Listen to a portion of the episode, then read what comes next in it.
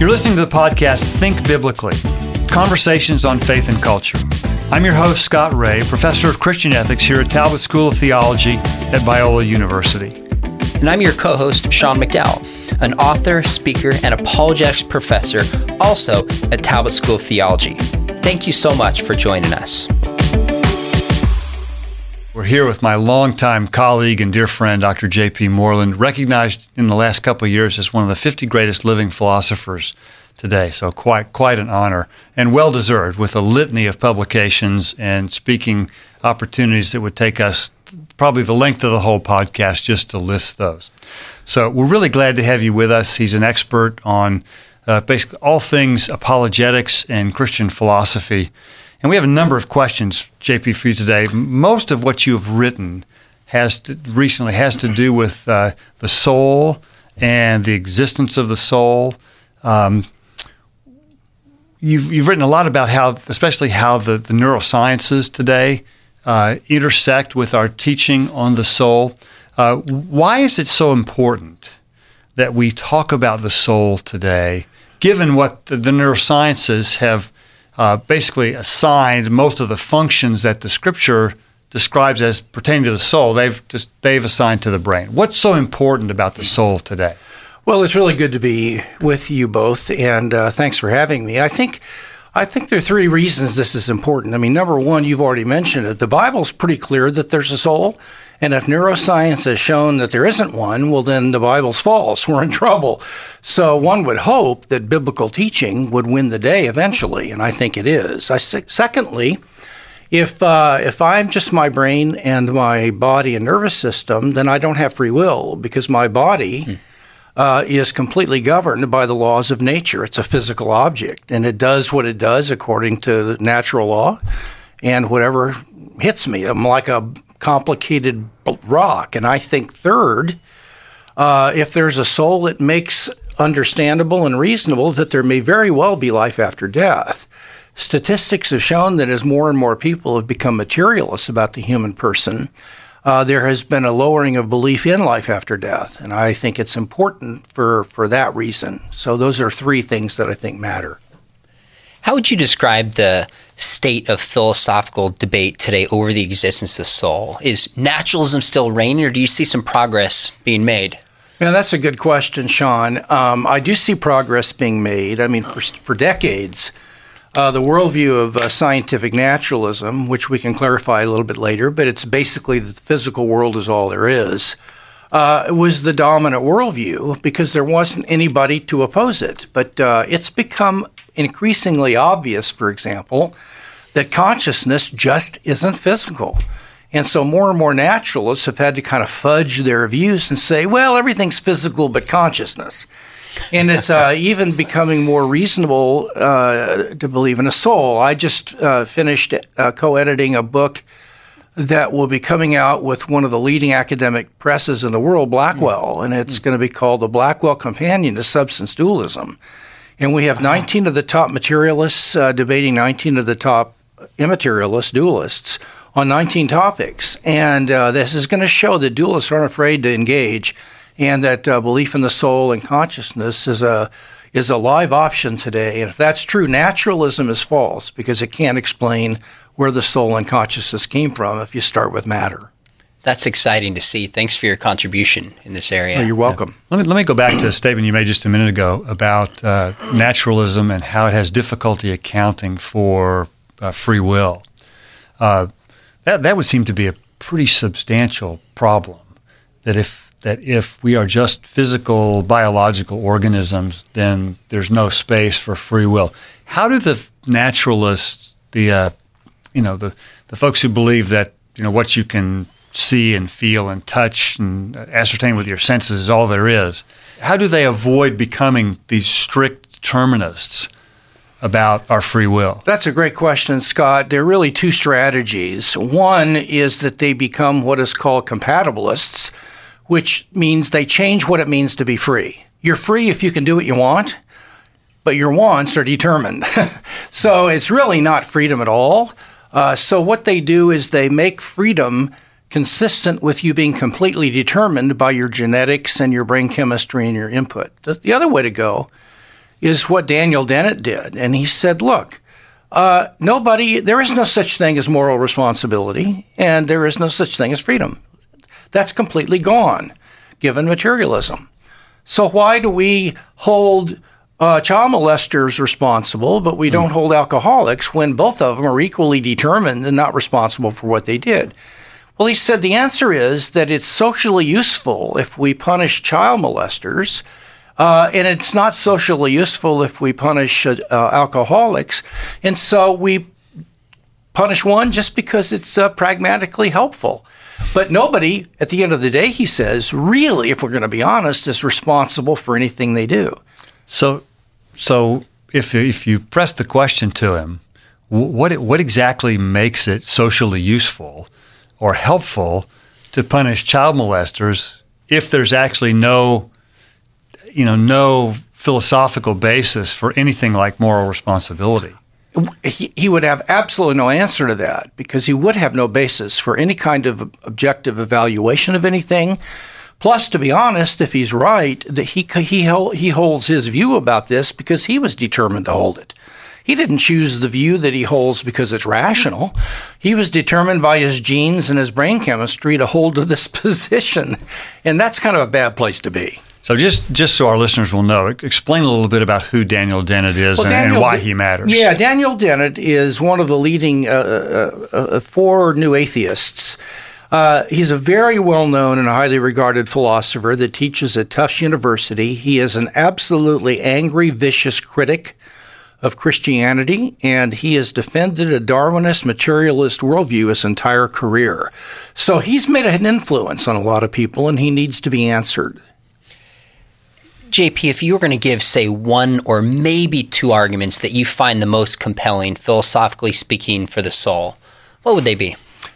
The first one is that uh, my brain and my body are divisible, and they can become as a percentage. You can have 60% of a brain or 60% of a body if you cut off 40%. And so my brain and body are divisible, but I'm not. I can't be 60% of a person. Uh, I'm an all or nothing sort of thing. I, am either there or I'm not there. But if I'm there, I'm a 100% person. I can lose functioning, but I can't lose personhood. And so there's something true of me. I can't come in a percentage and be divided that is uh, not true of my body and brain. So I can't be my body and brain. I've got to be something else, and that's a soul. I think the second thing uh, I've already uh, I've already mentioned is this whole problem of free will. So we won't go over that again. But if we are responsible, and we all know we are, my wife reminds me that I'm responsible for my behavior on a regular basis. That's true uh, only if there's more to me than my brain and my body. I think the third thing is that there is something that is at least possibly true of me that isn't even possibly true of my brain and body, and that's disembodied life after death.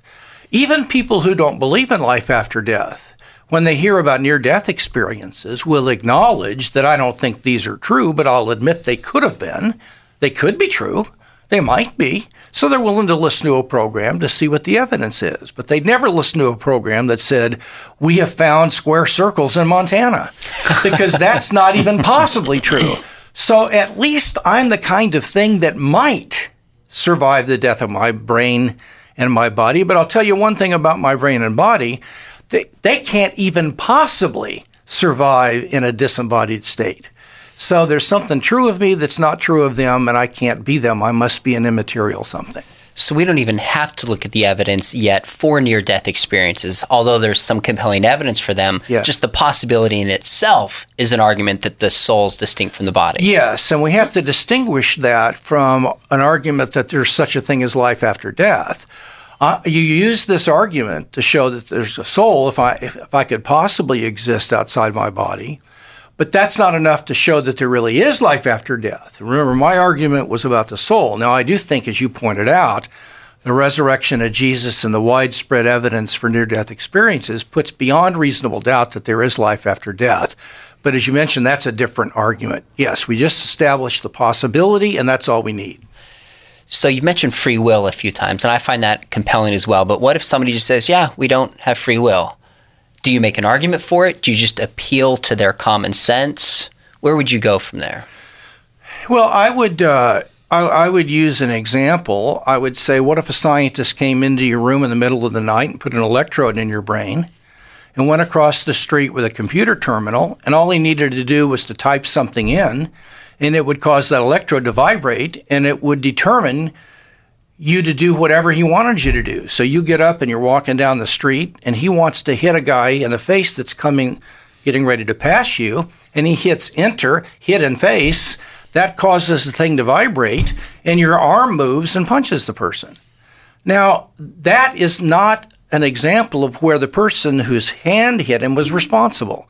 The scientist was responsible, and we all know that. Why? Because the person didn't choose to do that. Well, if a person's going to say, I don't believe in free will, well, then he can't be responsible. He can't hold me responsible for believing in it because I didn't freely choose it. But the guy knows better than that. He, uh, I think uh, the, it's common sense that everybody knows that they've acted responsibly in their lives. So I would uh, appeal to that common sense intuition too. I think I'd, I'd probably add a little bit to that. What, what would it be like if we lived in a world where there was no such thing as criminal justice or moral responsibility for things. It, I mean, it seems to me if the naturalists are right, we're at we're at the Lord of the Flies. You are absolutely um, right. It's complete might makes right. It's chaos. And by the way, you notice that that's where the political process has moved. There is now a search for gaining power over others rather than the right to rule. And that's because people, many have given up on free will. It would be utter chaos, Scott, and nobody would be responsible for anything. Now, you, have written before that uh, you know th- this is not actually a new idea. That uh, if there if there is no God, then moral responsibility is in really big trouble. Nietzsche had a lot to say about that. Indeed, what three, two, three hundred years ago. Yes, indeed. Spell that out a little bit for our listeners. Well, you have to ask the question: um, if, if, there is an objective law that's that's true, and that it imposes duties and obligations on us, where in the world could that come from? It can't come from a cloud of electron gas. I mean, if you start with a Big Bang and don't ask where that came from, and the history of the world is the rearrangement of matter into larger and larger, more complicated chunks of matter, then at the end of the day, you're going to end up with rearrange matter. You're not going to end up with what ought to be the case. You're going to only end up with what is the case. The only way there can be a moral law is if there is an objective, good lawgiver and who has a will to impose a duty on us. So that's the rough and ready argument. Okay. So, what would you say to people like uh, the sociobiologist E.O. Wilson? And others who argue that uh, you know morality doesn't come from any transcendent God. Know, it's it's it's built into our genes. We get our moral standards as a result, as just as a part of our evolutionary adaptation, and it's advanta- and it, it provides an advantage to individuals and communities in passing on their genes. Well, he doesn't know that. He's a scientist. He's dealing with a field in which he's not trained, ethics. Uh, the other problem is he's committed what's called the genetic fallacy. That's faulting something for where it came from or verifying it for where it came from. Chemistry came from boiling toads in urine, but that doesn't mean chemistry's false. That's the genetic fallacy. Well, uh, don't don't sugarcoat yeah, that description, okay? okay? cut the tape really on that if you can. but um, uh, just if evolu- if uh, uh, morality came from evolution. That doesn't have anything to do with whether it's valid. Uh, that's a separate question. And uh, the, the, truth of the matter is that if uh, if morality came from sur- a survival instinct, then our instincts aren't true; they're just useful. So at the end of the day, the only thing evolution can give us are useful behaviors and beliefs, not true ones. Okay, let me take that one step further uh, and apply that to rationality. Uh, how do you account for you know our rationality being reliable on an evolutionary scheme of things? Because if if if rationality is nothing more than something that is socially useful, uh, shouldn't we be sort of skeptical about particularly our higher our higher level rationality, uh, which may have nothing to do with our adaptability. Well, this is spot on. And, and C.S. Lewis long ago raised this. In recent years, Alvin Plantinga has raised it. But what's interesting is one of the best known atheists in the world, Thomas Nagel, has actually raised the same point. He wrote a book called The Last Word and said, How could there be such a thing as rationality? He said postmodernism kills rationality because everything's relative. The Christian theist, he says, has a perfect answer to the question. There is a rational God. So in the beginning was the Logos, not in the beginning were particles. And that logos or rational being created us with the same kind of rationality to understand the world he made. He said, I don't like that answer. I'm not arguing against it. I just don't want there to be a God because I don't want to be told what to do. He said it's called the cosmic authority problem, and he's honest about it.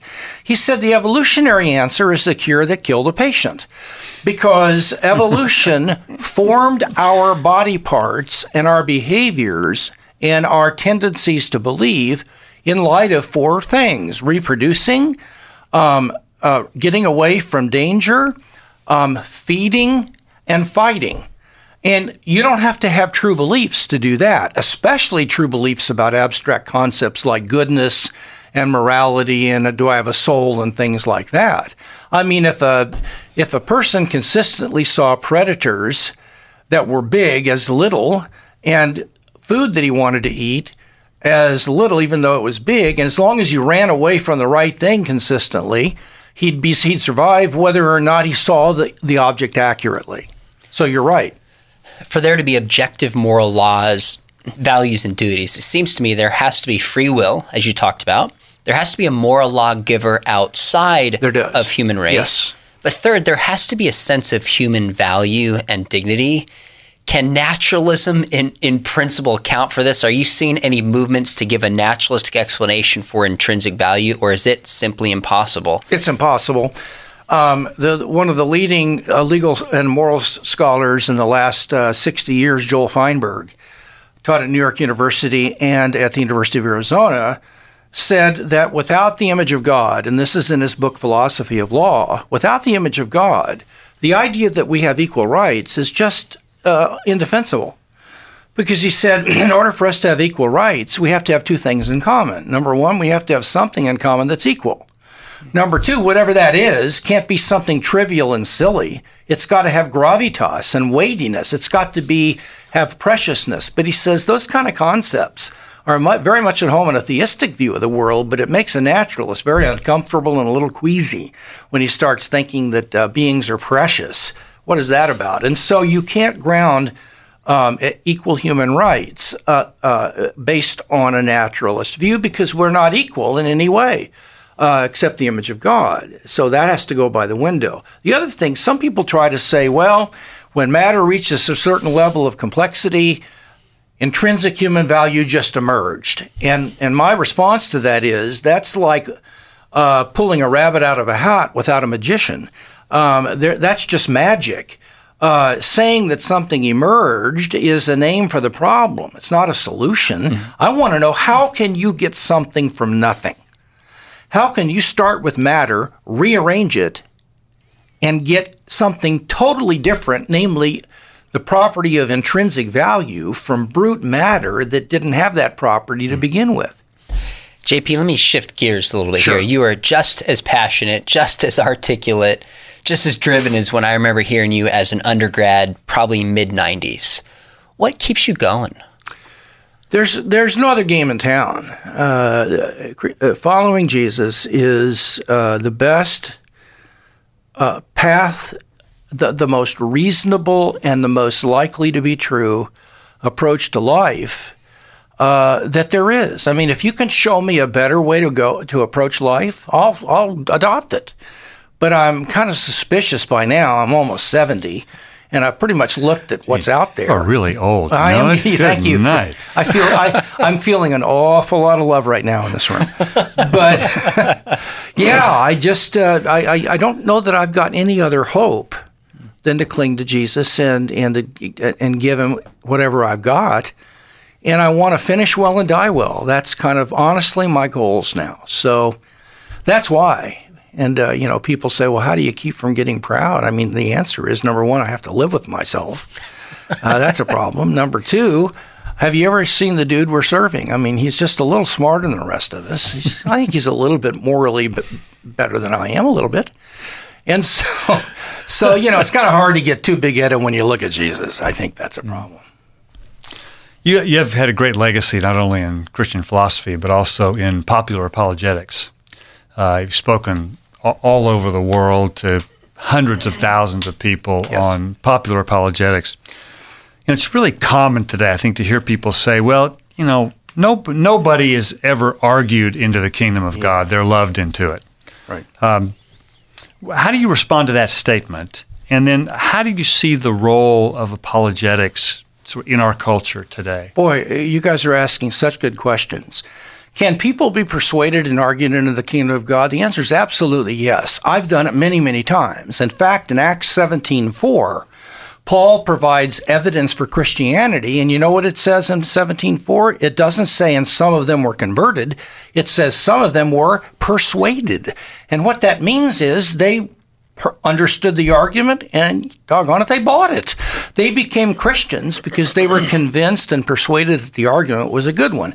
Now, look, I'm never going to go evangelizing and giving arguments for the faith without asking the Holy Spirit to work with me. I may be dumb, but I'm not stupid. So uh, I would certainly never go it alone. But can you persuade people? I've done it hundreds of times, and the New Testament says that you can do it. I personally believe sometimes that, that that response, we need to love them into the kingdom, is an expression to cover laziness and an unwillingness to really study and try to learn your do your homework. Could not not everybody. certainly can be. It it's, it can be. So I, I yeah, you can persuade people. Paul did it himself. I think sometimes what people mean by that, uh, when it, you know when it's not a, a front for laziness, is that our, our evangelism and our apologetic needs to have a relational component to it too, which I, I know you would completely agree, with that. Agree with. Completely agree with that. Um, you know, I think I think may, maybe your best contribution was your book "Loving God with All Your Mind." Uh, I've told you that before. That of all the things you've written, that that might actually be the most you know the the best thing you've done to, serve, to serve the kingdom. Um, why is loving God with your mind so critical, and and what does that involve? Well, Dallas Willard said, "Don't you think following Jesus would require us to be thoughtful?" And he didn't mean courteous. Uh, we're following the smartest man who ever lived. Don't you think we should be thoughtful about life? Uh, Jesus actually commanded us to love God with our minds and the great love commandments, and so it would be disobedient not to. And I think finally, I want to see all of life from my discipleship, and I can only do that if I try to think as carefully as I can. Why do you think that so many people fail to do that? I think that this is a long story, but in the first two decades of the 20th century, there was a shift about religion from it being a matter of the mind and the heart to it being solely a matter of feeling and, and the heart. And I think that that began to carry on. And so fewer and fewer Christians uh, cared about the mind. And, and in fact, in some denominations, as a result of this shift, pastors didn't have to know anything and be trained to be pastors. They just had to feel a call to be a pastor. So think about this to teach uh, seventh grade English literature, you had to know something. To be a pastor of a church, you didn't have to know anything. You just had to have just a good intention. Something. You had to feel something and feel called. It's a both and, of course, but I think that's what happened. What are some of the things that churches could do to promote the, the life of the mind? for the men and women that they and kids that they serve? First thing they have to do is they start needing to put posters all over the church that don't use the word faith, but use the word knowledge or reason. Come, let us reason together. Um, always be ready to give an answer for the question. We can know God from the things that were made. So start putting posters that celebrate uh, the cognitive aspects of Christianity instead of simply the faith aspects, which is a both and. That's the first thing, because that will create values, I think. Uh, secondly, I think there need to be some sermons that actually don't apply to your personal life, but apply to cultural issues that we're facing and try to help people learn how to think about these important cultural issues. And I, and I think the third thing would be to have Sunday school classes that deal with certain topics and that invite people uh, to come and learn how to think about what's going on in our culture. Yeah, I wonder if we also need to to make it clear to the men and women we serve in our churches that when they come to faith, they're not only committing themselves to a person, but also to a set of ideas, a set of lenses through which they view the world. Yeah, Scott, I, I you know, I I'm so tired of hearing that Christianity is a relationship with a person. That's oh, that's true, but it's a lot more than that. It is. It's a system of thought, and it, it does involve the world of ideas. You're it's a both and again, not an either or. Great. Well, we've been just delighted to have you with us, Jay. Thank you for taking your time to be with us, and for, as always, your insightful comments about the intersection of Christian knowledge and apologetics and philosophy. You notice I didn't say Christian faith, I, I said noticed. Christian knowledge, culture, and philosophy. You are the man. I can be taught. You can. So. And Scott and Sean, it's been such a joy being with you, brothers. Love you to love you to death. Thank you for the privilege. This has been an episode of the podcast Think Biblically Conversations on Faith and Culture. To learn more about us and today's guest, Dr. J.P. Moreland, and to find more episodes, go to www.biola.edu forward slash think biblically. That's biola.edu forward slash think biblically. If you enjoyed today's conversation, give us a rating on your podcast app and share it with a friend. Thank you for listening. And remember, think biblically about everything.